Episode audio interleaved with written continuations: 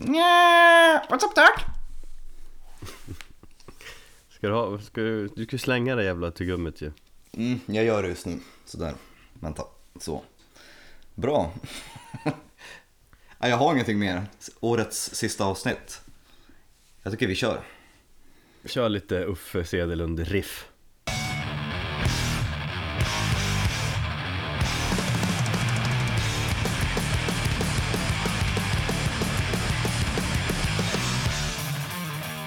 Välkommen till det trettiofjärde avsnittet av Metalpodden. Och årets sista. Just, precis. Sveriges eh, näst bästa musikpodcast tjugohundrasexton. Eller men, hur, Thomas? Ja, men eh, Sveriges bästa metalmusikpodcast. Ja, såklart. Givet. Ja, det här är ju årets sista avsnitt som sagt. Och sen går vi på julledighet och dricker julöl och myser under granen. Eller under granen, glömmer. Det är ett uttryck. Jag har så här sköna barndomsminnen från när min moster och min farsa låg och myste under granen. Ja, nedsupna och rätt så borta. Mm. Jävligt mysig jul. Jaha, ah. Alltså du, sant alltså? Ja, ja, för fan. Jag har till och med familjefotografier på det. Coolt. Mm. eh, Nej, jag känner ju totalt opepp inför den där julen. Så att eh, bli av med skiten så att man kan återgå till det normala igen. Jag är nästan rätt så less på tjugohundrasexton också.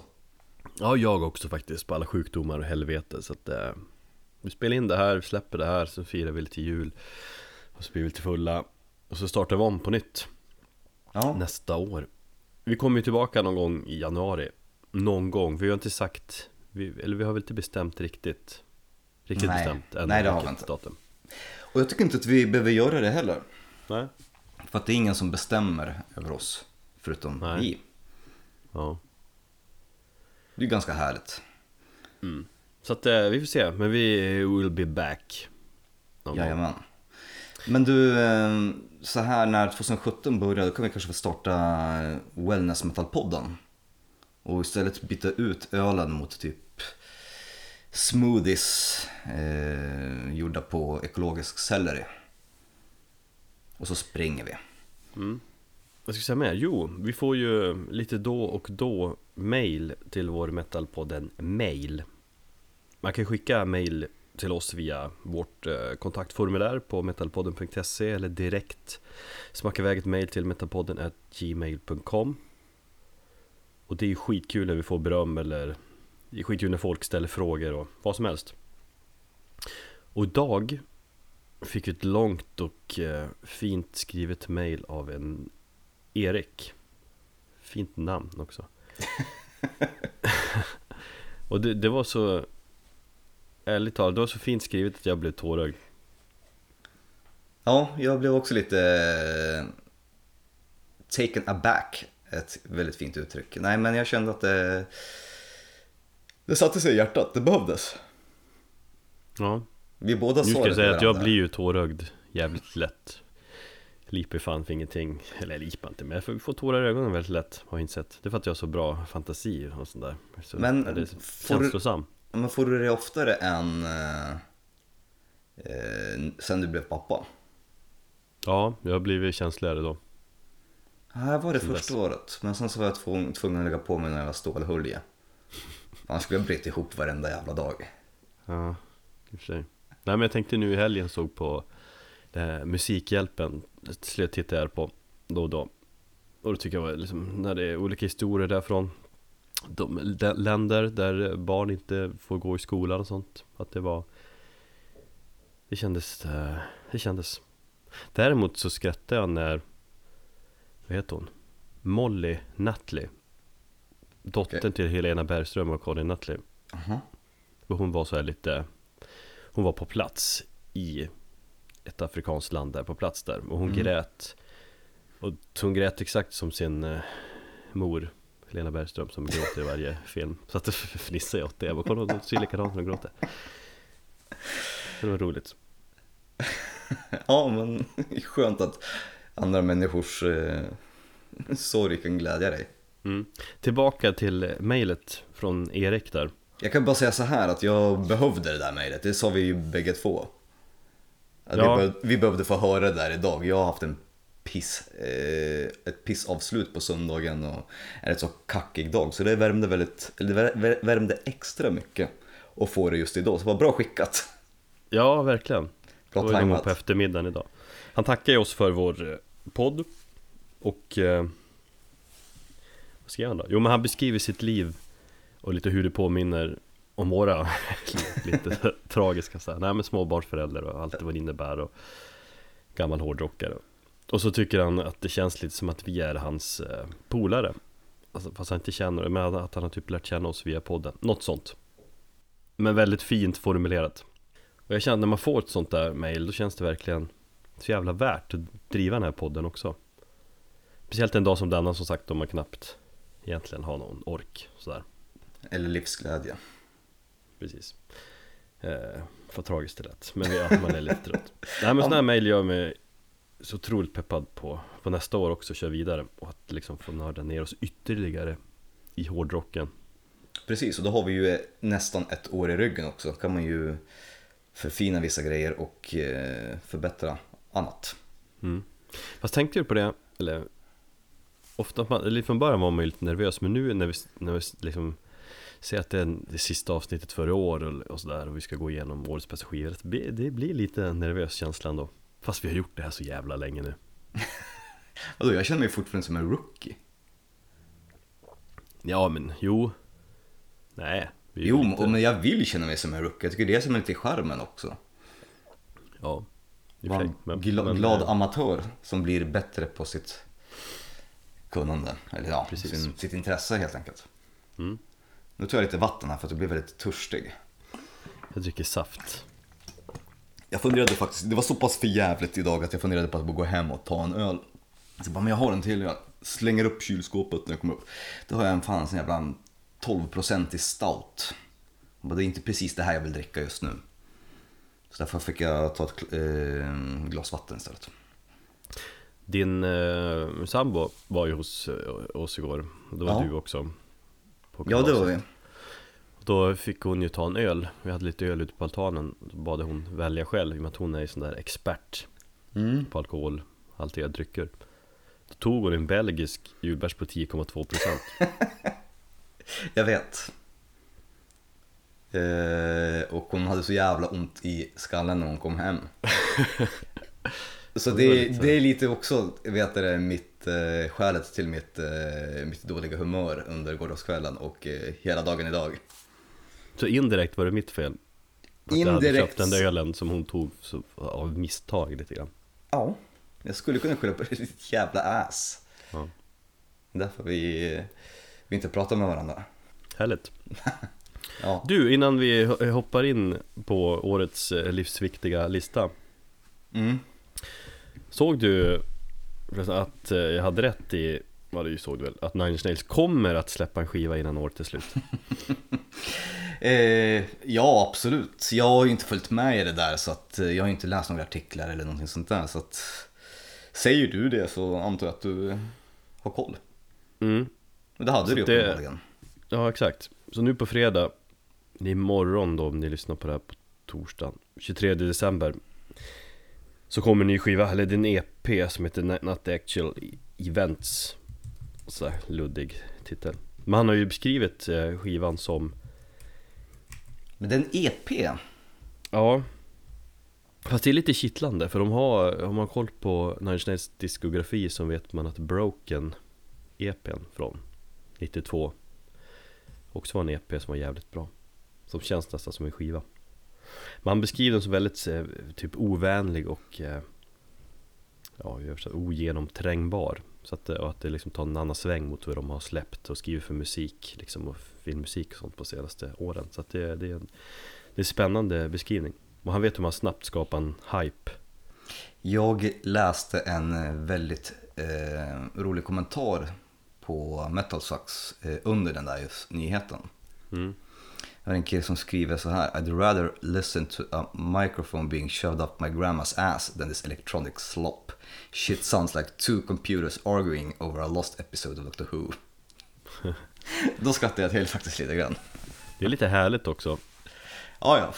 När det är sådär, alltså att man inte vill ha elektroniska element i sin musik. Så var det ju på åttiotalet. Ja. Och så var det just band som Nine Inch Nails som sabbade hela. Men ja, så är det. Nej, men jag hoppas ju som vanligt på lite mer industrigitarrer. Eh, men han lär väl gå all in på elektroniska, ja, ta nästa steg där med en jävla massa noise eller någonting så är ogenomträngbart att lyssna på. Mm. Men det är spännande hur som helst. Du känner kanske inte så mycket pepp, det gör jag. Jag satt uppe i lördagsnatt alldeles för länge och var peppad och läste. Fan vad härligt för dig. Ja. Men du, då hade vi släppt ett eh, årsbästa listan i januari, så hade du den kommit med förmodligen på din lista, eller hur? Inte om vi går efter regeln att en E P inte får vara med. Ja, just ja, vi går ju efter full album, ja. Det kanske man får ta och uh, utvidga lite grann sen. Vi får utvärdera den regeln lite grann.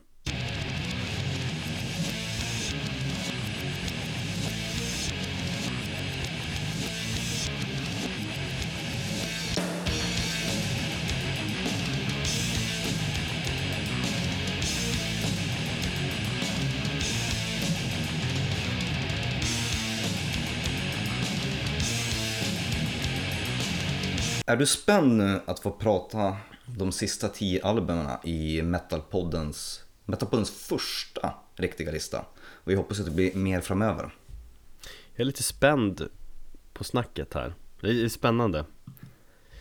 Och se vart vi hamnar i snacket. Ja. Och vi lämnade ju med plats nummer elva. Minns du vad det var för någonting? Uh, Cobalt var det. Precis. Fan vilken pepp jag fick på den skivan efteråt. Ja, nu. Ja. Jag lyssnar på den också. Samma här. Så nu har vi alltså topp tio kvar på årets eh, viktigaste lista. Ja, ordet är ditt. Ska vi bara kasta oss in i skiten? Klart vi ska. Jag kör mm. på någon, någon skön eh, vignettmusik senare. Ja. Nummer tio. Meshuggah. The Violent Sleep of Reason. Jag hade inte ens med, med, med den på min lista. Nej, men det, det hade jag nästan räknat med att du inte skulle ha. Nej. För det är inte riktigt din grej, har vi ju pratat om. Hur högt kom den på din individuella lista? Eh, typ fyra, fem... det är redan glömt det. Där, så att den kom högt. Ja, det måste ju komma så högt i och med att det var den enda poängen som räknades. Precis. Jag körde ju en Meshuggah special i avsnitt tjugofyra. Och pratade lite om den här plattan också. Så det är väl inte jättekonstigt att den når topp tio på vår gemensamma lista. Kan man ju säga ändå. Ja. Men det var, det var skiva som... Det tog tid innan den växte faktiskt. Och så är det ju alltid med Meshuggah, och det är... Det är därför jag älskar Meshuggah mycket också. Man får liksom gräva sig in i, skivon, i skivan innan man hittar, hittar hem så att säga. Men man måste ta sig in i de här konstiga takterna och försöka förstå. Eller som jag förklarade där i avsnitt tjugofyra, att man inte ska förstå. Man ska bara ge sig, ge sig hän med musiken. Mm, och det är det jag försökte göra. Det är fortfarande svårt för det. Även som, som jag också sa i avsnitt tjugofyra, att mm. det är deras lättaste skiva att komma in i. För någon som kanske är lite mer oinsatt eller inte har lika koll så som jag. Det håller inte jag med om. Inte? Nej. Nej, okej. Okay. Äh, det var kanske bara någonting jag tycker. Men jag har för mig att flera har sagt så. Ja, kanske. Men jag tycker inte det. Nej, men man ska ju som sagt bara låta... Man ska inte förstå, bara, bara njuta liksom. Mm. Eh, det låter ju givetvis mycket Meshuggah. Men samtidigt med varje skiva så är det... De har lite olika nyanser inom deras ram som... Eh, ramverken man ska, som, är, som är nya. Och det, det som jag tycker står ut mest på The Violent Sleep of Reason är två saker som tror jag jag pratar om då också. Det är dels Thomas Haake, detta trummonster. Han är alltid liksom, han är alltid otroligt fascinerande, alltid omänsklig på alla sätt. Men den här skivan, den känns mer rytmisk än, än tidigare. plattor. Jag tror jag har sett någon sån här YouTube, jag vet inte, drum clinic med honom, eller när, när de trackade trummorna. Mm. Och det är att, några sådana. Ja, han var ju totalt omänsklig. Det var faktiskt jävligt intressant att bara se hans eh, sätt att trumma på. Ja, verkligen. Eh, jag tror han har haft ganska mycket att skriva på den här plattan också. På de senaste plattorna är det väl mest Håkan Hagström som har skrivit det mesta. Men på den här plattan tror jag det är Haake som har skrivit väldigt mycket. Jag tror han har skrivit mest. Och första gången är det också Dick Löv, den basisten, som har låt cred på massa många låtar. Så själva rytmensektionen, alltså trummor och bas, är stark på plattan. Och det, mm. det, det känns för att liksom Haake brukar bygga låtar och riff utifrån trumkomp som man tycker är coola. Um. Så det är dels det. Den andra, det andra som står ut är ljudbilden som är ja, med lite mer live-känsla, mer organisk på ett annat sätt än vad det brukar vara. Och det är för att de har spelat in skiva live. Och det är första gången på tjugo år som de har gjort det. Så det känns, känns mer äkta och, och därför också mer imponerande. För man känner att det, är, ja, men det här gör de ju verkligen. De har det fortfarande i sig trots att det har gått tjugo år. Nej, men jag menar att liksom, tidigare har de ju haft, varit i sin, sin studio i Spånga tror jag det är. Mm. Där de kan hålla på liksom, och ändra och och förvrida och vrida i all evighet, men här har de ju spel, spelat in låtarna live och då, ja, det blir mer imponerande på något sätt. Mm, håller med. Så nej, mitt kära Meshuggah fortsätter att imponera, fortsätter att vara unika och fortsätter att ge mig mycket.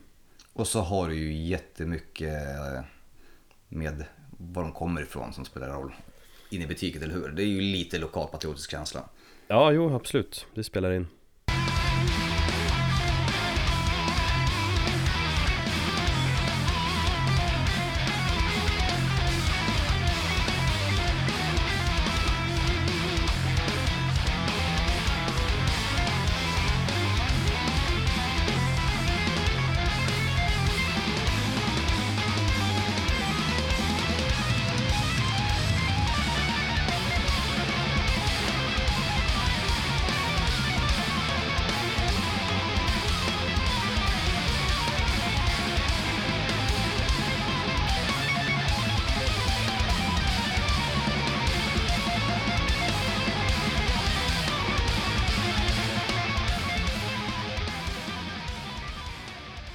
Plats nummer nio, Graves at Sea, eh, The Curse That Is. En platta som det har tagit femton år att eh, slutföra, om jag inte tar helt fel. Mm. Jag blir lite förvånad över att du inte listar den. Ja, jag också. Jag tror att det hade att göra lite med låtlängden, eller längden på plattan. Ja, och lite för höga förväntningar. Just det här snacket om att de bildades för femton år sedan, eller att det har tagit femton år att göra klart den efter många om och men. Mm. Men sen kom, jag kom aldrig in i plattan på djupet och det har med längden att göra. Jag tror att den hamnade på typ ja, plats tjugofyra där någonstans. All right. För det är en bra skiva, men den berörde mig inte. Ja, det är så enkelt där. Den berörde mig inte på samma sätt som många andra plattor som låg ovanför. När den kom så ja, den träffade så jäkla rätt. Det var så den här själva. Vi har ju pratat om den i något av våra allra första avsnitten. Eh, nu har jag inte lika bra koll som du, så jag vet inte exakt vilket avsnitt det var. Kan det vara något av de tre första kanske? Möjligt. Tidigt på. Ja, det känns som det var, det var tidigt i alla fall. Ja, för att jag hade ju ingen aning om vad det var för någonting. Jag hade inte hört den här historien om, om plattan, att det hade tagit så lång tid för den att slutföra den. Men eh... det är svårt att hålla koll på ett band i femton år. Ja, det har inte alldeles släppt någonting. Jo men fan, de är på gång. Men vad fan, vi är ju bra nära med The Tool nu. Mm, jo, men de har ju släppt en del innan också. Ja, förvisso. Men eh... och det är ju liksom, det är ju inget tal om att det var någon Chinese de- democracy. Som har, där slutresultatet var dåligt. Jag tyckte att det blev ju, la ju till en viss sån extra charm på skivan. För att den blev mycket, mycket bättre också med det i åtanke, tyckte jag. Mm. För att det är verkligen långa låtar, det är utstuderat tycker jag. Och jag tycker att det är um, de har arbetat hårt på det, det är inget, det är inget hafsverk på något sätt. Och det kanske är femton år, ja, jag vet inte. Det är, under femton år så kanske man har en, en bra stund på sig och, och tänka ut vad man vill göra med en platta.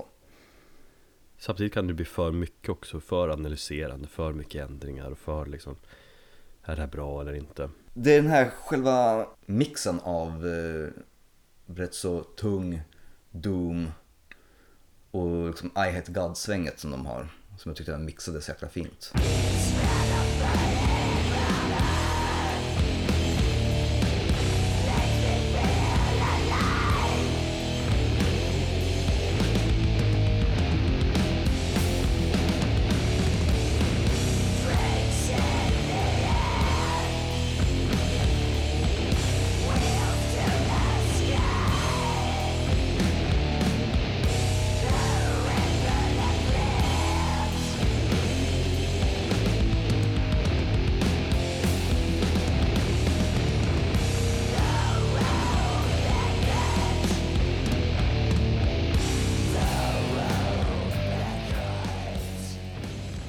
Plats nummer åtta, Katatonia, The Fall of Hearts.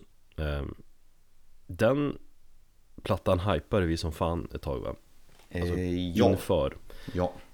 Vi är ju båda rätt stora Katatonia-fans och hade...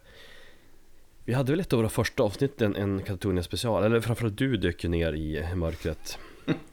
Jag dök ner i alla mina... hjärtesorger som jag har haft som yngre mm. och då de gånger som Katatonia har eh, värmt mig mm. det var varit, bra. Varit min samtalspartner. Och Katatonia är ju verkligen ett sånt där band som är där uppe av toppband som ja, men talar till dig när man behöver en, en så kallad samtalspartner, när man är lite ner i skiten och vill ha lite tröst så här. Då är ju Katatonia och Jonas Renkes Renkes Renkse. Renkses röst. Eh, ofta fantastisk. Mm. Och bra att ha tillgång till. Eh, jag tycker senaste skivan Fall of Hearts är en, det är en utveckling. Den är lite mer eh, progressiv. Den är lite mer svår. Eller ja, lite mer krävande och in, inte lika direkt som de senaste skivorna har varit, kan jag tycka. Eh, det är det var du som kallade skivan lite mer sofistikerad, va? Ja. Och det, det, det kan jag förstå nu. Då tyckte jag det var lite lustig beskrivning, men jag köper det nu. De är ju så jävla duktiga på vad de gör. De är ju proffs. Definitivt.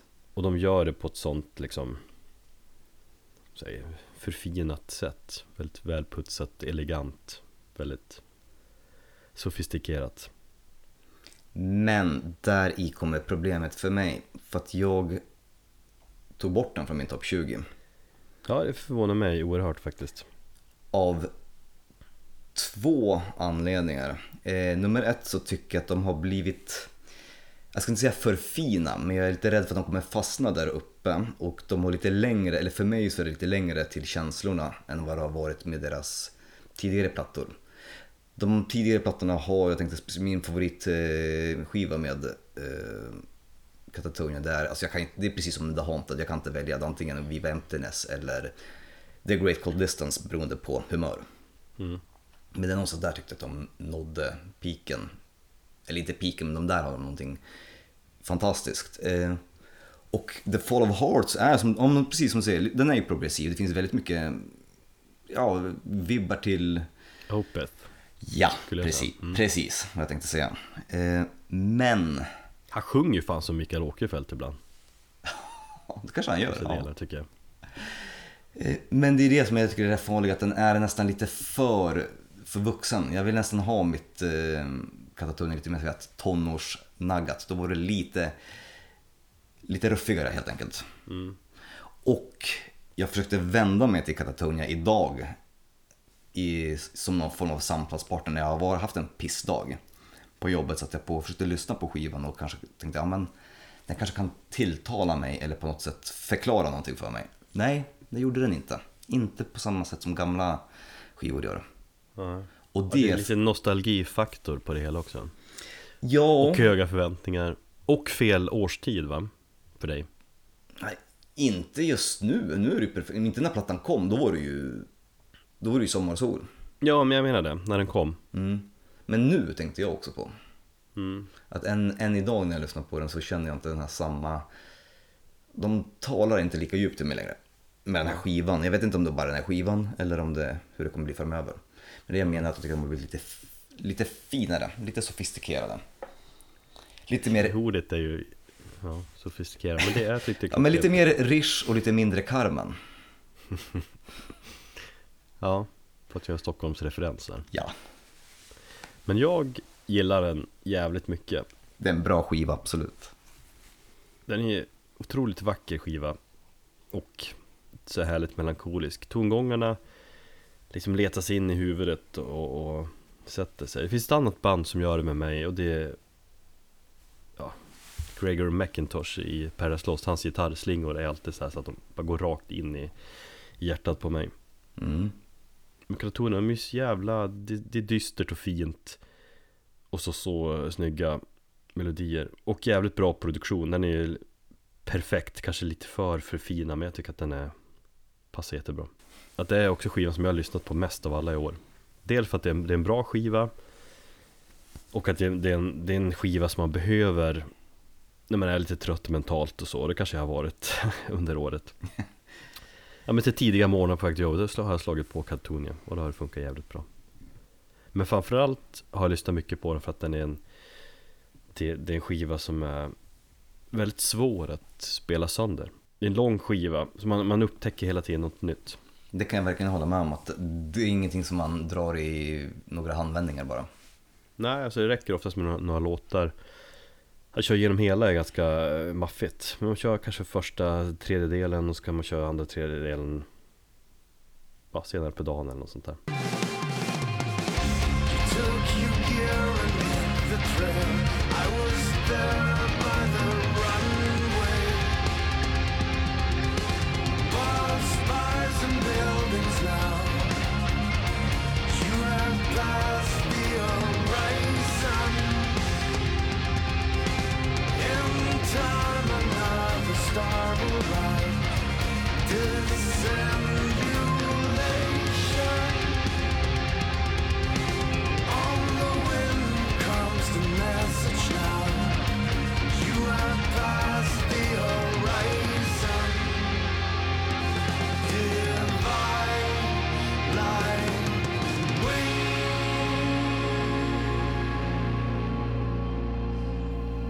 Plats sju hittar vi Dark Throne och Arctic Thunder. Den hade du inte heller med din jävel, va? Vet du vad jag skyller på? Vad? Att jag inte har med den. Spotify. Jaha. Den finns inte där. Och därför har inte jag haft den på min tjugohundrasexton playlist som jag döpte något sådär bra skit tjugohundrasexton. För den går jag tillbaka till med jämna mellan Um så här, och för, för att kolla om jag behöver lyssna in mig på något. Just den där skivan har jag liksom saknat. Den måste jag lyssna på igen. Den där. Men den har jag liksom inte haft det. Jag har lyssnat, lyssnat på den från början. Så har jag kört den på YouTube någon gång.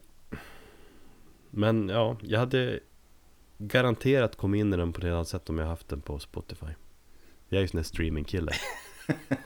Ja, jag känner verkligen hånet där, va? Tundra Leach, Leach låten, den gillar jag som fan. Mm. Jag gillar hela plattan. Eh, dock så har jag varit lite sparsam med lyssnandet därför att den... Jag kommer tillbaka med den med jämnalum också. Men jag känner att om jag skulle lyssna på den för ofta så skulle jag kunna tröttna på den väldigt eh, fort också. För det finns någon... någon eh, ja, det finns någon farlig grej där med, med, med skivan som gör att vid ett upprepat antal lyssningar så blir den rätt så tråkig. Tror jag. Tror du? Du har inte kommit dit? Jag har inte kommit dit än, så därför har jag lyssnat lite sparsmakat på den. Men jag känner egentligen så här varje vecka att jag har ett sug att komma tillbaka. Det är lite svårt att förklara, men jag känner att det är... Jättekonstigt resonemang. Om man gillar skivor, då brukar man köra den tills man blir... Men jag, jag kanske över... Nej, det gör jag aldrig. Jag vill... För att jag vill inte förstöra plattor på det sättet. Jag har ju skivor som jag har liksom nött till tillsammans med något gammalt ex eller någonting och sen så skiter det sig. Då är det ju för fan du bara slänga plattan eller delita den på telefonen. Då går man inte lyssna på det. Nu har du ju nu har du tryckt där hemma. Du ska få barn med sambo alltid. Ni kommer inte göra slut. Nej. Du behöver inte vara rädd för att sabba en platta på det viset. Nej, definitivt inte. Eller ja, man vet ju aldrig efter gårdagen. Men... Nej, men... Eh, eh, den är skitrockig. Och jag gillar plattan och bandet mer för någon form av statement som de tog när de, när de valde att skriva musiken så, som de gjorde det här. Det kändes lite grann så som Satyricon gjorde med sin självbetitlade senaste platta. Att de tog återuppfann black metal på något sätt. Och ja, vissa black metal-puritaner skulle säga att de sålde sig. Det tycker inte jag, för jag tycker att Satyricon gjorde någonting jävligt speciellt med sin självbetitlade platta och det här analoga soundet. Jag avgudar den skivan.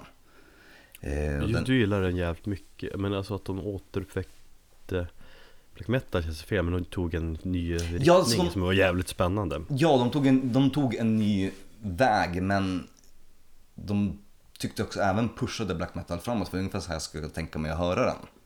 Mm.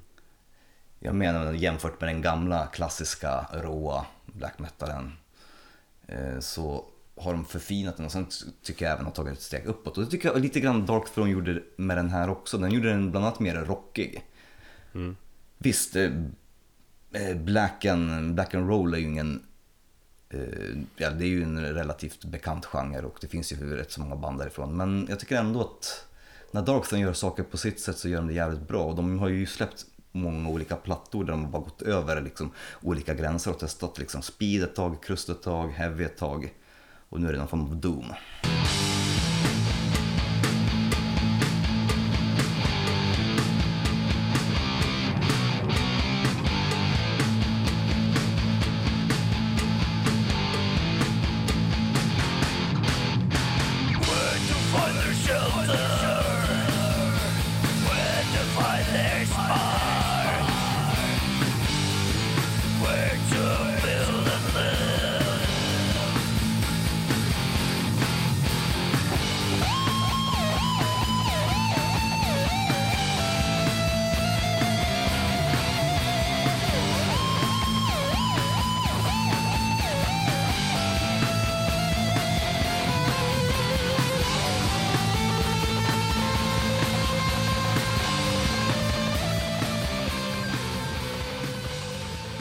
Plats nummer sex. Det börjar närma sig lite grann toppen.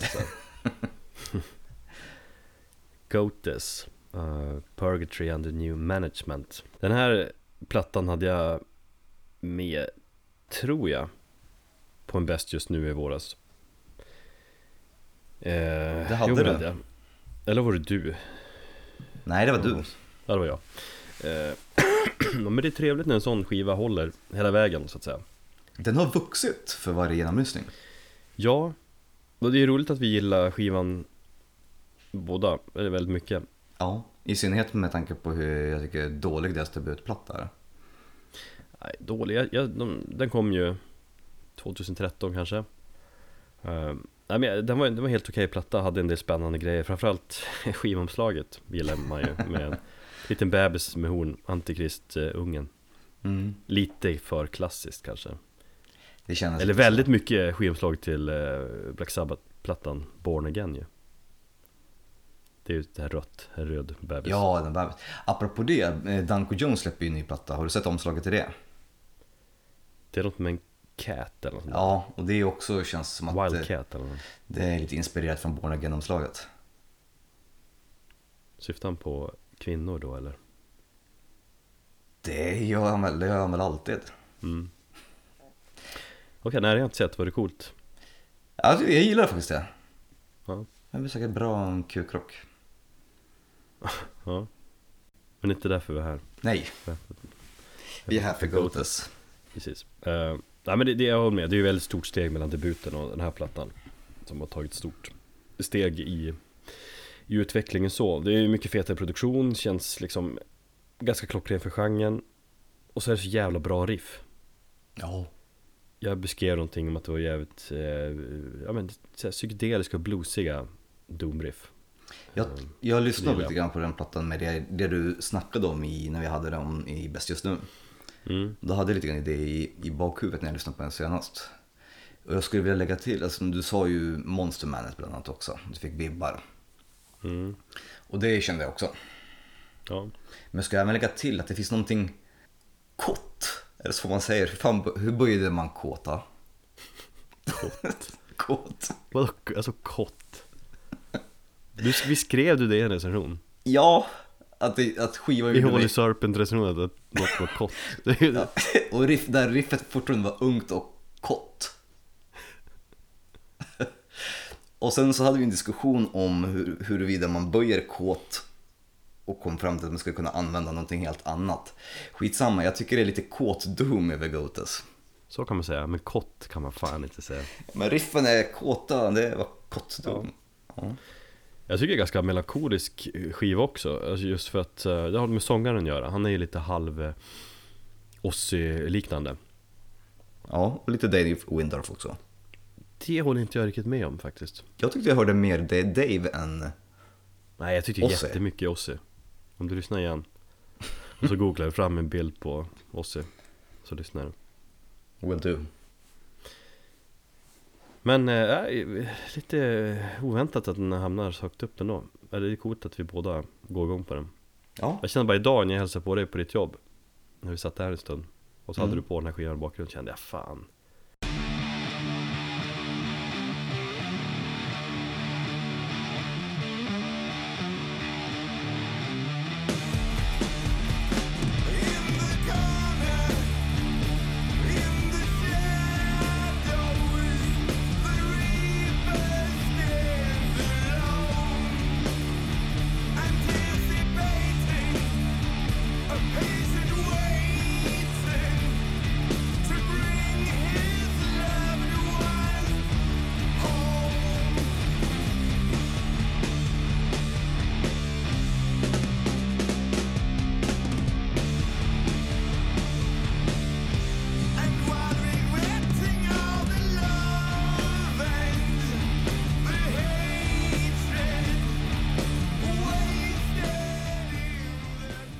Kommer vi till topp fem. Nu börjar det jävlar kännas.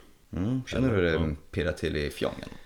Lite grann, speciellt när jag ska presentera femteplatsen här som är Metallica. Hardwired to Self-Destruct. En stark femteplats får man väl ändå säga för världens bästa band genom tiderna.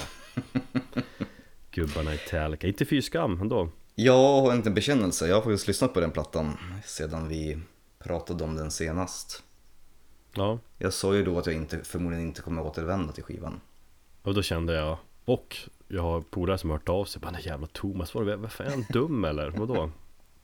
Han lyssnade igenom Metallica-skivan någon gång, sen bara, ska han inte återvända till den? Det var att jag har så mycket Fast... nytt att återupptäcka. Nej, jo. Men jag kanske överdrev lite grann när jag gjorde det, jag vet inte varför. Men nej, så här var det. För några veckor sedan på Facebook så såg jag den här, den här snubben som lyssnar på eh, Spit Out the Bone och sitter i soffan tillsammans med en flickvän. Och som sitter och trummar och spelar luftgitarr. Ja, det, det finns ju många som lägger upp sådana YouTube-klipp när man lyssnar på det första gången och sådär. Mm, det här var en flintskallig kille som tog av sig t-shirten sen. Ja. Då gillade du det och du såg att du hade svarat på en kommentar. Och då kollade in det också och det fick mig att le så jäkla länge under hela låten. För det var ett sånt fantastiskt klipp. Mm. Jag tycker vi lägger ut det sen på vår hemsida. Ja, jo men han är ju bra. Han gjorde mig så otroligt glad så jag bara kände att fan, nu vill jag lyssna på Metallica igen. Och det här var ju några veckor sedan så jag, men jag tog aldrig tag i det. Så idag så blev jag påmind om den snubben och då kände jag, fan jag måste lyssna på Spit Out the Bone. Så jag har dragit den på repeat. Det är en jävligt bra låt. Sjukt bra är den. Ja det är bra. Men vi har ju pratat om den här plattan ganska mycket i höst. Eller allt runt omkring. I alla fall jag. Och eh, nu... typ en månad senare eller vad det är så känner jag, jag känner fortfarande att skivan är jävligt bra. Jag tycker att första halvan framförallt och första sex låtarna är väldigt stark. Eller sen pyser luften att, ut lite grann på dem. Egentligen tycker jag att de åtta första låtarna är svinbra. Confusion har kommit in, den ena växt som fan. Och det har även Manankinda gjort.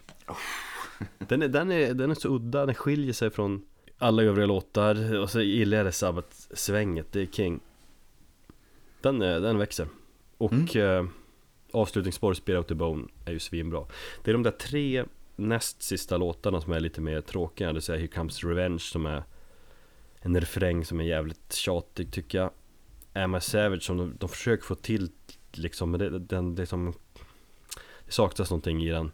Mm. Det är en okej okay låt. Och så framförallt Murder One, den här lämmehyllningen som känns rätt intetsägande och lite så här klyschig och ja, det blir lite för stelt. Jag kan hålla med om att de tre sista låtarna, de har jag lyssnat på, eller när jag lyssnat på den intensivare tidigare, så var det de låtarna som jag inte riktigt kunde få något grepp om. Mm. Så med, visst, med första hand så håller jag väl med de flesta som tycker så att de kunde ha klippt ner skivan någon låt där. Mm. Eh, det är jävligt lång platta så att, men att ändå att nio av tolv låtar tycker jag faktiskt är jävligt bra. Det trodde jag ju knappt, ja det trodde jag inte. Och så att det är en blandning från hela deras karriär på något sätt. Det, det är åttiotalet i de här snabba thrash-grejerna. Det är folk som vill ha, som har hört om låten, tycker de är bra. Så varför gjorde de inte hela skivan så där? Men då har de ju, det hade inte funkat. Nej. Utan det är en blandning med lite åttiotal thrash. Det är mycket Black Album-känsla i, i, i groovet och sånt. Groovet, har du märkt att vi säger groovet? Groove, ja. Vi säger, försöker säga det på ett ironiskt sätt. Black Album-svänget. Groove. Och så är det ju mycket, eller, eller en del load-känsla i en del låtar också. Ja, och det, det, det är där jag har lite svårt för när det blir lite load. Inte för att jag har problem med load, men det är som sämre version av load. Load får vara i sin egen klass för sig. Ja, det är inte så väldigt bluesiga, men det är, det är tyngre än, än load. Men ja, jag tycker inte jättemycket loadet. Det är ju mer Black Album, men ja. Nej, det är en jävligt bra platta. Jag är glad fortfarande. Jag ska se dem live snart, så att det känns bra. Är du glad så är jag glad. Kör lite Spit Out the Bone då.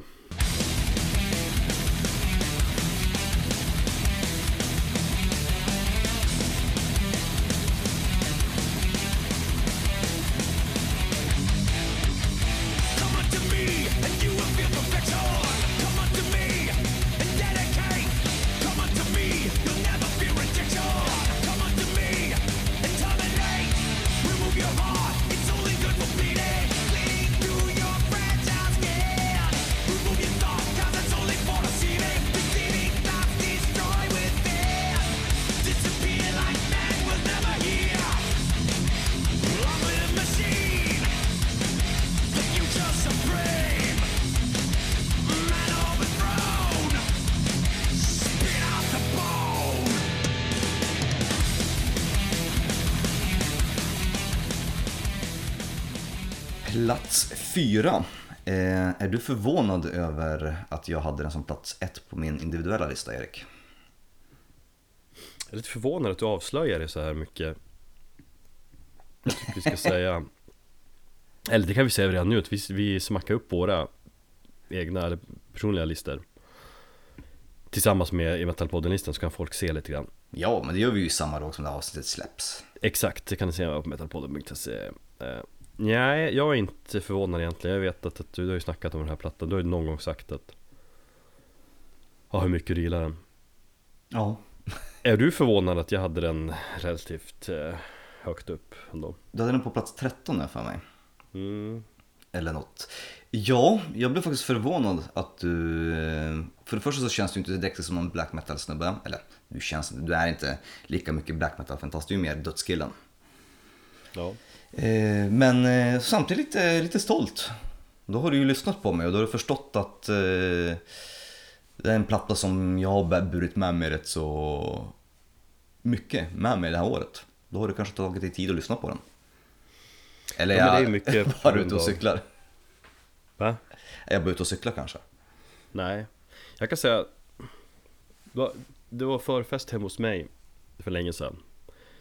Då körde jag vet inte, fan. Det var du och jag, Kim var med. Det var samma kväll som vi kom på idén om Metalpodden och vi såg oss fulla på Götgatan. Nej, var det? Ja, det var det. Det kändes som att det var... Var Patrik med då? Patrik var också med. Ja, det känns som att det här var ännu längre sedan. Nej, men eh, trust me. Du körde, du körde YouTube-klipp. Så att man såg bilden, deras omslagsbild när de håller handen för, eller händerna för, för ansiktet. Mm. Och på sig hoodies. Vi är jävligt poserande ändå. eh, men just då kändes, jag kände jag, vad fan det här, det här känns ju, känns ju spännande. Det här känns rått men fräscht typ. Precis. Och vi pratade ju förra avsnittet om förutsättningar. Alltså när man lyssnar på ny musik för första gången, vad man är för sinnesstämning och så vidare. Hur mycket det spelar in. Mm. Och i det här fallet var det väl typ en lördagkväll. Jag peppade, jag inspirerade. har druckit en del öl. Fin rom. F- rom på det också. Fan. Jag är sugen på en smutta fin rom. Och det, ja, men i allt det där samtaget så var det ju svinbra och gjorde ett jävla intryck. Skönt. Sen har jag lyssnat på skivan mycket efteråt också. Mycket på grund av dig, för jag vet hur mycket du gillar den. Och jag, ja, jag tycker det är ett bra platta. Uh, ja. Jag läste en intervju med bandet och de så där de eh, jämfördes med Mgwa. Och, eller att vissa hade anklagat dem för att de var Mgwa-klor. Kloner. På grund av, av den här omslagsbilden som du pratar om. Man vet att de har hoodies och, och rånarluvor eller masker. Men de hade ett väldigt bra och väldigt fint, eller vad man ska säga, diplomatiskt svar. Ett svar som kanske Phil H. Anselmo borde lära sig av när han går ut i media. Mm. Kan man tycka. Där de sa att de hade så mycket mer komponenter i musiken. Om det är någon som tycker att vi är Mgwa-kloner så kan jag lova att den här skivan som vi släppte bara en försmak av vad, vad, vad som komma skall. Vi har så mycket mer att visa. Och då kände jag så här, ja, fan vad häftigt. Och jag, det är första gången att när man läser intervjuer med banden och snackar om hur senaste skivan är den bästa, man, man blir lite trött på det tugget. Ja. Men det kändes väldigt genuint och det här är ett band som säkert inte har visat sin fulla potential. Och jag har burit med mig plattan i både glada stunder som sorgsna stunder under året. Och den har funkat när det har varit fint väder, för det finns låtar på plattan som gör och tilltalar och kan peppa en. Det var kanske därför du kände dig peppad där på festen. Ja, men det var bara jävligt maffigt på det viset. Jag tycker inte alls jämförelsen med Mgwa funkar, alltså genremässigt. Visst, de håller sig in, in, inom black metal, men det är verkligen två olika typer av band. Definitivt. Det är det. Det tycker jag att det är. Ehm, men och de har ju så mycket mer element också med, jag vet inte. Det är väl några en, en, en jämförelse att jämföra två stycken band så här på grund av deras utseenden, att de har hoodies, det är som att jämföra två stycken andra black metal band som har, vet du, corpse paint. Det är ju skitlarvigt. Ja. eh, För mig så har, sedan mitt uttalande att när jag hörde plattan där jag, i början av april, eh, så sa att det här är årets bästa platta. Och det har jag faktiskt stått fast vid, och den har varit ohotad etta under hela året. Det har inte ens funnits en liten tillstymmelse till tanke om att den kanske skulle hamna på en andra plats, utan det här var bara en solid etta. För att, ja, som sagt, den har följt med mig. Jag både gråter till den, jag har ett, till och med ett minne när jag sitter i bilen och peppar den en solig sommardag på väg hem från jobbet och kände att jag var på bra humör liksom. Ja, det handlar ju om det, få de här känslorna. Och i och med att den har varit med, skivorna har med dig hela året med alla, ja, du kan minnas tillbaka alla stunder med den, så är det, då, då blir det svårt att konkurrera med det. Mm, precis. Och ifall ni undrar vilket band vi pratar om, så är det Portland-baserade black metal-bandet Oada och deras skiva The Void of Light. Jag, jag måste säga att jag är jävligt svag för hans ylande. Ja. Det går jag igång på sjukt mycket. Det låter som en varg typ när han ylar. Det är kung. Och det är en annan sak som han säger i intervjun också, att han ser inte, eller han ser sitt instrument, han ser sin röst som ett instrument och en liksom komponent i bandets musik och deras sound, och betraktar som om det vore en gitarr eller trumma. Det är, ja, lite, det är lite ballt. Jag menar, han låter låten så här bara eller precis, den soundcheckar. Nej, men en annan som är ett bra platta som jag tycker är bra, det är att det är ganska kort platta. Det är fem eller sex spår, fem va? Det är fem spår, ja. Och liksom, vad kan det vara? Det är typ en halvtimme lång. Den det är, bra är nu. Typ trettiofyra minuter eller någonting. Ja. Ja, man kommer in i plattan rätt snabbt. Mm. Man kan köra den två, tre gånger och, och känna, ha koll på helheten. Det är bra. Och så sen nästa fler gånger man kör den så kommer den, då växer den på olika sätt med detaljer och så. Så det, det är bra. Det är bra.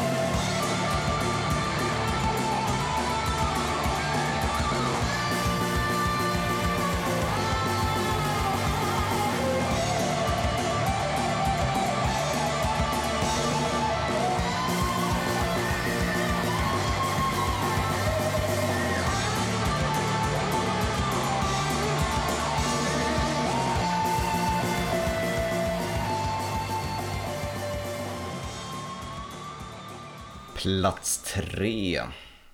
Holy Serpent. Been gone so long in the midnight sea. Jag brukar tänka på det alltid när jag ska uttala, så börjar jag sjunga på Dio. En platta, jag letar efter ord här. Nej, men en platta som jag faktiskt var väldigt, väldigt eh, försiktig med och eh, för höga förväntningar om. Eh, för att jag ville verkligen inte bli besviken efter fjolårets självbetitlade debut som hamnade på en fjärde plats. Men fan om inte bandet lyckades step up a level, om man ska ut- eh, använda det, den slita klyschan. Eller hur? Jag tycker framförallt det är jävligt coolt hur två skivor från samma band som släppt med ett års mellanrum, va? Ja. Två. Ja, det var, jag tycker att vi kom fram till att det var fjorton månader eller någonting med de här skivorna. Ja. Nej, men det är coolt hur två skivor kan ha så olika karaktär. För debuten var ju, du, okay, du tyckte den var jävligt bra. Jag tyckte den var okej, okay, liksom. Den var charmig. Det känns som att det var ett gäng surfardudes. Visst är det australiensare? Ja. Så jag fick känna att de, ja, men de har surfat på dagen, typ på kvällen, tog sig upp från stranden och ja, druckit en del öl och rökte på och riffade loss med lite Stoner Doom. Typ exakt så. så. Och sen var det som att de fattade att det var allvar. När de släppte första plattan, nej, vi är ju ett bra. Så tog de in lite mörker och lite mer tyngd, ja, vi gör med produktionen också, men de bara framförallt dyrkade de riffet. I, ja, dyrkade riffet, det gör de. Framförallt så tog de in de tyngre dragarna också. Men vadå, har de sagt det? Har de... Nej, det har de inte. Vi knarkar som fan. Nej, det har de absolut inte. Men det känns ju som, mina sista låten, och det är den, den låten som vi hade med i bäst just nu, någon gång i början. Mm. Satyrian Harvest, det är ju en enda stor egentligen hyllning till weed. Och, skörde, och skördandet av, av weed. Okej. Okay. Det har jag inte tänkt på. Nej, det har jag absolut inte tänkt på. Jag tycker den är jävligt fin, men ganska så deppig. Big och mäktig episk låt. Absolut. Och det, det funkar ju, det blir ju lite coolare om de dyrkar weedet. Mm. Jag gillar som sagt att de två skivor med och samma band som kan låta så olika, men man, man hör ändå att det är samma band. Det är liksom bara... jag, jag, jag tycker att det är så pass olika karaktär som det är, det är inte alls jättetydligt att det är det. Är det inte? Att, ja, sången tycker jag. Det är på sången som avslöjar bandet. Ja, men inte jättetydligt. Nej, okej. Okay.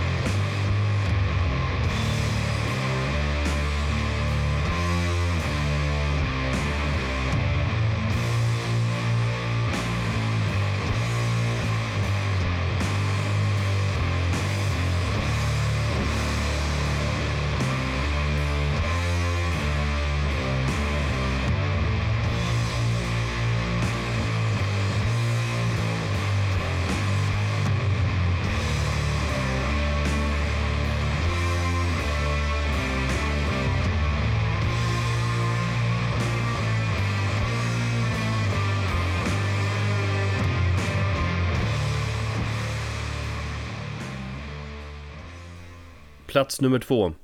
Khemmis, Haunted. Vi ser bandnamn lite tveksamt ändå. Ja, tack det, det, att du tar upp det. Jag, jag känner precis när man hör andra uttalare så här. Du bara, har du hört Khemmis? Khemmis senaste platta är ju skitbra. Khemmis. Khemmis. Khemmis. Khemmis. Khemmis. Det funkar inte riktigt. Nej, det gör inte det, tyvärr. Men någonting som funkar är ju musiken. Ja. Jag tyckte till exempel att deras debutplatta, den hade det här lite, den var bra, men den hade lite av det här nybörjar, ja, symptomet att de inte visste vilket fot de skulle stå på. Så tyckte jag var lite svajigt låtskrivande sådär. Men de hade en sån episk slutlåt eh, som jag gick igång på som fan. Så varje gång jag satte på plattan så lyssnade jag alltid på den, jag började skivan med den. Så jag gick, från, frångick jag mina egna principer. Mm. Men den här Haunted, den känns ju också som fetare produktion, större, massivare, episk. De får till de små skavankerna. Ja, alltså det, jag, jag måste säga att andra platsen förvånar säkert många. Eller alltså den förvånar mig. Den har på något sätt smygit upp från skuggorna någonstans och tagit en hög placering. Vi har väl egentligen knappt snackat om den här skivan i podden, eller? Nej, det har vi inte gjort. Och jag har velat, jag har haft det på min to-do-list hela tiden. Antingen inte med som en bäst just nu eller någonting, men vad fan, man hinner ju aldrig. Nej, men så båda jag... har placerat den högt. Ja. Och då hamnar den ju på en jävligt fin andra placering. Jag gillar att detta, eller det är också ett, liksom, ett relativt ungt band ju, eller är det ju. Alltså som, ja, också deras andra platta, det är många sådana band känns som. Mm. Ja, men det är den nya generationen. Ja. Vi är förlorarna, det är de som, som lyckas nu.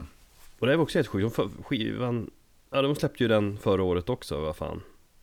Och ja. Så fick de en grym pepp av all respons, bra respons, gissar jag på.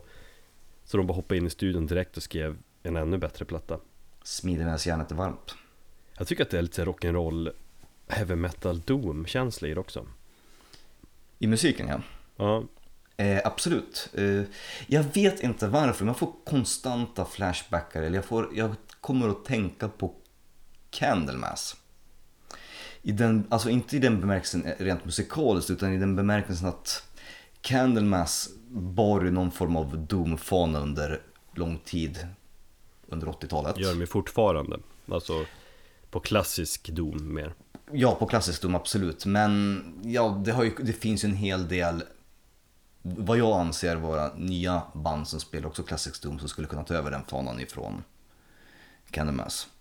Mm. Eh, Khemmis är en, ett sånt band. Jag tror att de skulle kunna bli liksom tiotalets Candlemas. Ja visst, alltså, det är ju ändå alldeles för tidigt att säga det. Alltså, man är ju inte ens, vet inte alls hur de funkar live och sånt där. Ja, det, det skulle jag gärna vilja se.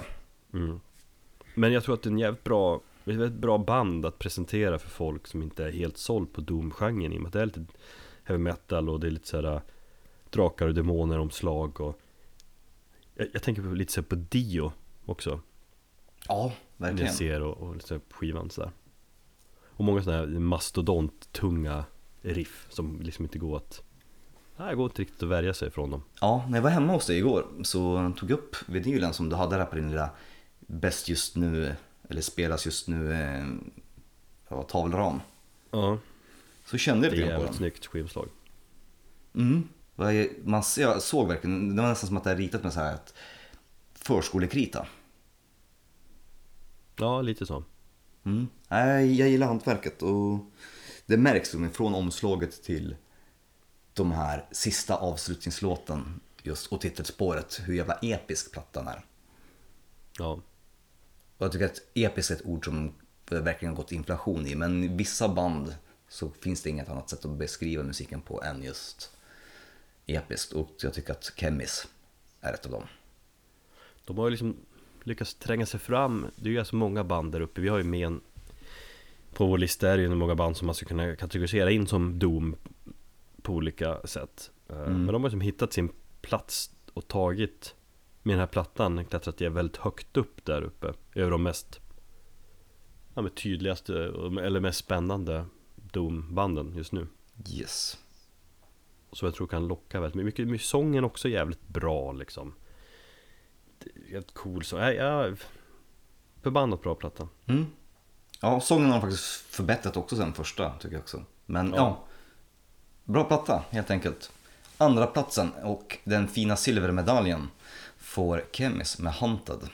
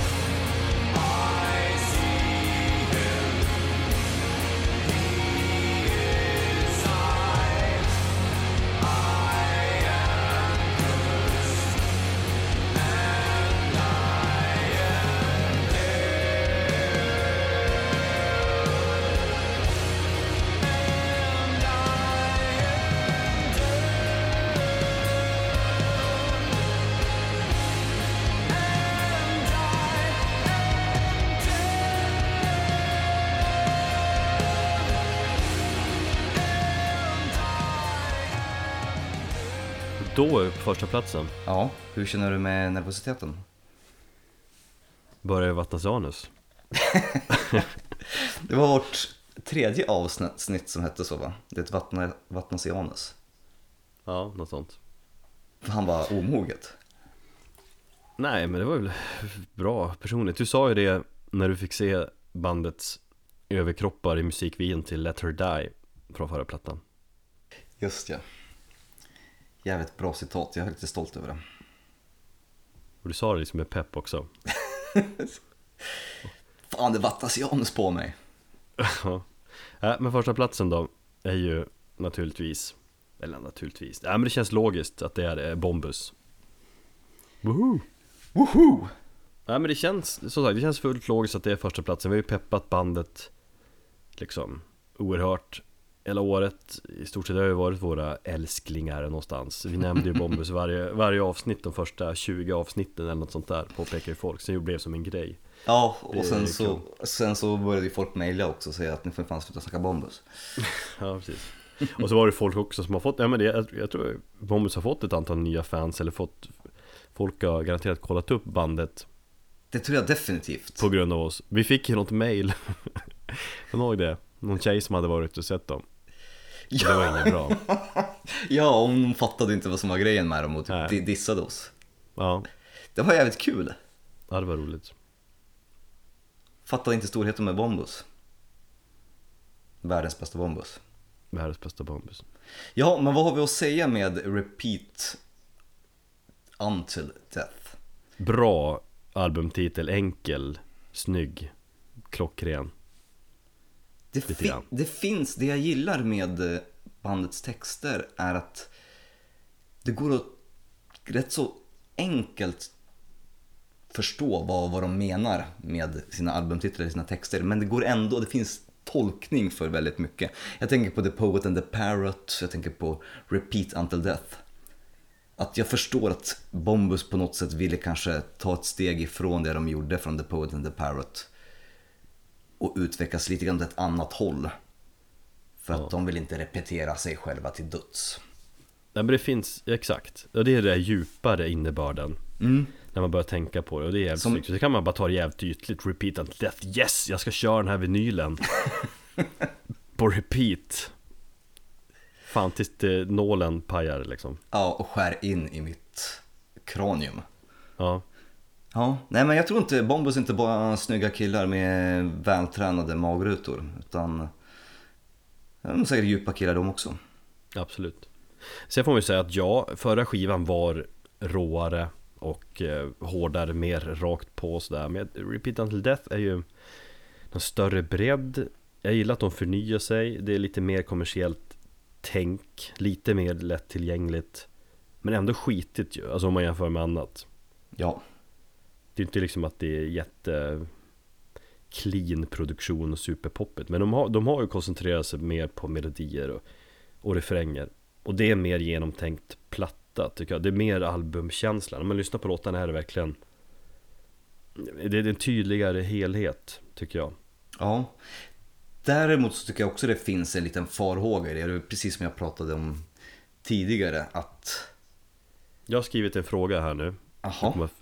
Du har skrivit så här, mustasch? Frågetecken. Vad var det jag tänkte prata om? Känner du mig så pass väl nu? Nej, eller vill du ta det typ idag. Eller när du sa det. Men jag känner dig så bra. Ja, det är bra det. Nej, men... Nej, alltså, ja, ja, det är fan, de är sjuttiofem tusen gånger bättre än en star, så det går inte ens göra den jämförelsen. De är ju bra. Men den här, liksom, att det blir lite mer polerat, det blir lite mer den här... Det här är hårdrock som man kan tänka mig att inom några år så kommer det spelas i Skavlan eller Nyhetsmorgon. Om de, alltså, fortsätter, man, man vet... förfi- om de fortsätter förfina det och det blir, liksom, det blir hårdrock för, för, för folk, för det svenska folkhemmet. Det var som Hammerfall blev där ett tag. Det var kul att lyssna på Hammerfall för att... Heart som fire, ja, heart det, som det, fire. Curling- som om Bombus skulle kanske göra en, vad vet jag, någon låt till handbollsanslaget eller damfot- damlaget fotboll liksom. Eller typ Frölundas nya introlåt eller något sånt där. Det är något. De är väl Frölunda snubbar? Det har jag ingen aning om, men det är mycket möjligt. Göteborgare, vet du. Ja. Eh, nej, men man vet ju, eller man har ju den känslan helt klart att eller, de kommer ju fortsätta utvecklas. Det är ju ett sånt band. Ja, för det var precis som alltså, med, med förra plattan. Då var det som att ja, men det är så de ska låta. Så kommer den här plattan, men det låter ju inte som den plattan. Ja, men vad fan, kom igen. Fuck off. Det är väl ett nytt band, de vill, ja, fuck off. Och du är lite rädd för då att de ska bli nya mustasch. Men du menar väl kanske att de, eller tror att de har fått smak på bandit-rock-kändiskapet. Eller de spelas väl inte på den kanalen. Då det är väl inte något kändiskap att vara med där. Nej, men alltså bandit-rock-genren då liksom. Du, för det första, jag, apropå bandit-rock, jag satte på det för första gången förra måndagen. Första gången någonsin? Ja, eller på jättelänge, jag har hört det någon tidigare, men det var länge sedan, så jag lyssnade verkligen inte på det frekvent. Men så var det Imperial State Electric var med där. Och i jobbsammanhang så lyssnade lite grann. Mm. Eh, fan, var, var de var med på någon. Ja, de körde en låt akustisk i studion. Och så satt eh, någon Paulus Martin och Richie Puss var där de. Ja, hörde du det? Mm. Nej, men jag har lyssnat mycket på dem. Ja. Jag har ju haft dem. I alla fall i, när jag bodde blås ut där, så hade, jag, hade vi radio på Tjottan. Så varje morgon så satt jag sket och lyssnade på bandet. Alltså om man skulle lyssna på radio så. Ja, det är svårt du ska lyssna på bandet när du skiter. För ungefär så det känns. Jag tycker det var jävligt ofräscht. Nej, men jag, jag kan ju tycka att det, det, jag tycker det är sköna, det är sköna karaktärer. Bollnäs Martin och Richie Puss. Däremot är det ju musikmässigt så är det ju jävligt uttjatat. Det, det är sjukt amerikanskt och väldigt. Ja, det är tjugo låtar de kör på repeat typ. Nej, jag, Nej, men jag menar att, att, att om, om de skulle få smak på det, om de med nästa chef skulle skriva en hit som spelas mycket på bandet rock och de får liksom. Då öppnas ju en ny marknad för dem. Eller då kommer de ju få. Nu har de ju varit i fred. Det har väl varit ganska hyfsad turné här i höst när de kört på den här Weekend Warriors med för, förband till Imperial State Electric. Ja, jo. Det har gått bra. Men liksom nästa steg då att de lockar en, en, en bredare publik så att, att de kan lockas av den känslan. Ja, det är inget problem att de lockas av den känslan. Det är inget band. Jag tycker att alla band som, som har harvat på och liksom håller sig sanna till sitt eget, sin egen vision och sitt eget hjärta. Det spelar ingen roll om man säljer slut och gigantiska arenor. Det är liksom, man kan ju fortfarande vara ett bra band. Absolut. Det jag menar med Mustache blev ju bara dåliga. Jag tycker faktiskt att Mustache som första någon platta där, någon debutplatta eller om det var andra plattan, tycker jag liksom, det är ändå rätt svängrock och skitig. Liksom stoner, svängrock. Absolut, jag gillar Mustache som fan. Sen problemet var väl att de Alltså att lå- de skrev sämre låtar mycket. Ja, det var musiken som började vacka och den blev alldeles för bredbent. Och det, det är lite jobbigt med deras frontfigurer som är en liten pajas där. Precis. Um, så det är alltså, lite... ett, ett geni samtidigt. Man, jag menar, han, han vet hur man vet hur våra sitt varumärke, han syns i allt. Och ja. På det sättet så fortlever liksom grupp. De har väl varit ett band, de har ju funnits typ i tjugo år snart säkert. Och de har ju bytt ut en hel del eh, medlemmar också på sistone. Ja, ja. Jack Daniels sa ju upp samarbetet med, med bandet. Sa upp? Ja. Ja, för att? Han var ju tydligen ingen bra, eller ja, ett bra ansikte utåt för företaget. Ja. Ralf och Jack Daniels tror jag inte är en bra kombination. Metalpodden Jack Daniels, funkar det? Alltså, välkommen så... till avsnitt hundra. Vad dricker du för någonting? Sitter och smuttar på en J D R, är jävligt fin whisky. Han sitter och hinkar i med en Famous Goose. Ja. Nej för fan, det känns lite uttjatat med Jack Daniels och metal. Alltså, nej för fan, nej. En jävla metal och Jack Daniels, för i helvete. Nej, det blir för mycket Mötley Crüe och sånt där. Skitsamma, ja, skit i mustasch. Då blir jag fan hellre sponsrad av Coca-Cola. Ja. Nästan. Eh, skitsamma, eh, nej jag tror inte att det är någon fara för dem. För jag tror att de band, bandet är lite smartare än så. Men sen har tror... den här råheten i grunden också som är så jävla bra med den här dubbelsången och, jag menar Feffes sång är ju så jävla, alltså hans lämm är skrapad, alltså det, den, är, den är rå. Bombus, det är ingen som är förvånad och vi är nöjda, du är nöjd och jag är nöjd. Jag hade den på min femte plats. Här är på min eh, andra plats. Näst efter Metallica. Eller förlåt, försvarar jag mig nu? Nej. Nej. Det är bara att kolla på våra individuella listor på, ja. På hemsidan. kommer folk klaga, men fan du kan ju inte vara objektiv, men tar fan kan du säga att det är bästa plattan. Men det var det för mig. Känslomässigt var det en platta som berörde mig mest. Om jag argumenterar utifrån det så tror jag de flesta köper det. Ja, och gör de inte det så är det bara fuck off, gör din egen lista. Ja. Din jävel, exakt. Får se på din lista då. Får se på din topp tjugo med, med, med, med kommentarer och allting. Ja, nej jag tänkte väl så. tvåhundra tecken om varje skiva, tack, här nu. Gott så. Vi tackar för tjugohundrasexton om vi nu ska hålla något avslutningstal här. Men eh, jättekul att tjugohundrasexton har gått så jävla bra för oss. Och att vi, att vi har fått så bra respons. Så att vi är supernöjda. Och när vi är tillbaka någonstans där i januari så fortsätter vi. Och peppar ett nytt år. Ja. Det blir, ja, ser fram emot det väldigt mycket faktiskt. Bra. Enough. Enough. Enough. Enough, enough. Vi syns om ett tag. Och till dess så säger jag, ta hand om er. Och tack som fan för att ni har lyssnat.